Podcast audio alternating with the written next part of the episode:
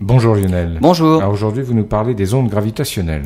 Les détecteurs d'ondes gravitationnelles LIGO, Virgo ont été améliorés et ils sont repartis à la chasse aux ondes gravitationnelles. La toute première détection date de 2015 et à l'époque, c'est la fusion de deux trous noirs à 1 milliard 300 millions d'années-lumière de la Terre qui avait provoqué l'émission d'ondes gravitationnelles qui sont comme de petites vagues qui se propagent à travers l'espace.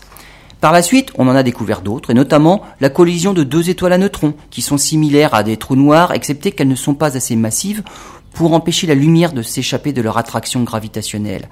Avec la nouvelle sensibilité des détecteurs, les astronomes devraient être capables de détecter des événements jusqu'à 550 millions d'années-lumière.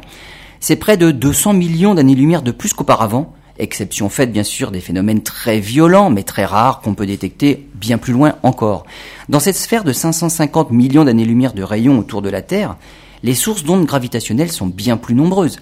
Les astronomes espèrent rien de moins qu'une détection par semaine en moyenne des fusions de trous noirs ou d'étoiles à neutrons. Ils espèrent même observer au moins une collision entre un trou noir et une étoile à neutrons pendant la chasse qui va durer une année.